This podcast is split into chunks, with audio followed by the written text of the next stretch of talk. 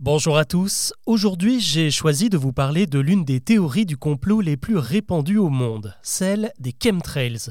C'est un mot valise composé de chem pour chemicals, des produits chimiques, et de trails, ces fameuses traînées blanches qu'on voit apparaître dans le ciel derrière les avions.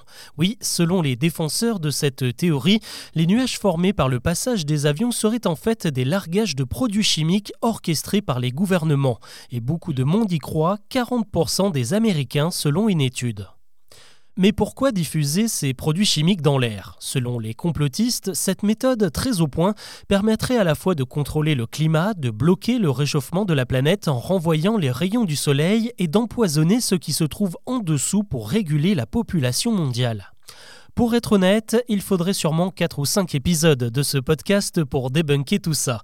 Mais pour être synthétique, il faut d'abord dire que la principale limite de cette théorie réside dans la nature même des traînées laissées par les avions. Elles sont nées d'une réaction chimique toute simple, la chaleur dégagée par les réacteurs à haute altitude où les températures sont négatives provoque de la condensation comme lorsque vous respirez durant l'hiver. De nombreux partisans des chemtrails estiment que cette manipulation des gouvernements a débuté au milieu des années 90, alors que ce phénomène des traînées est né avec le début de l'aviation.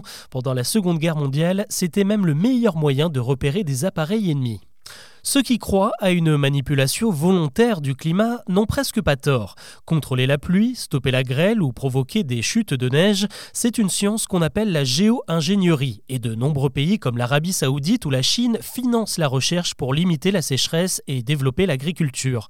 Mais les quelques solutions trouvées jusqu'à présent consistent à larguer tout simplement du sel dans les nuages et fonctionnent très localement.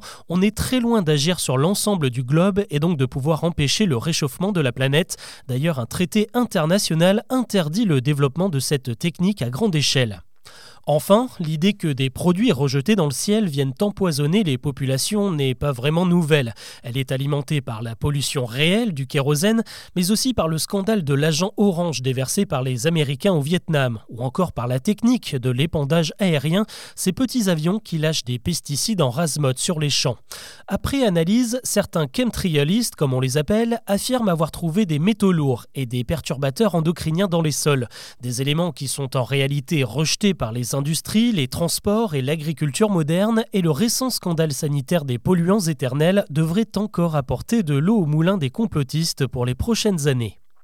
Si le sujet des chemtrails vous intéresse, je vous invite plus que vivement à aller voir la vidéo du youtubeur Débunker des étoiles qui se penche sur le sujet avec beaucoup de rigueur pendant près d'une heure. Je vous mets le lien dans la description de cet épisode. En attendant, on se retrouve lundi pour une nouvelle rumeur. À très vite.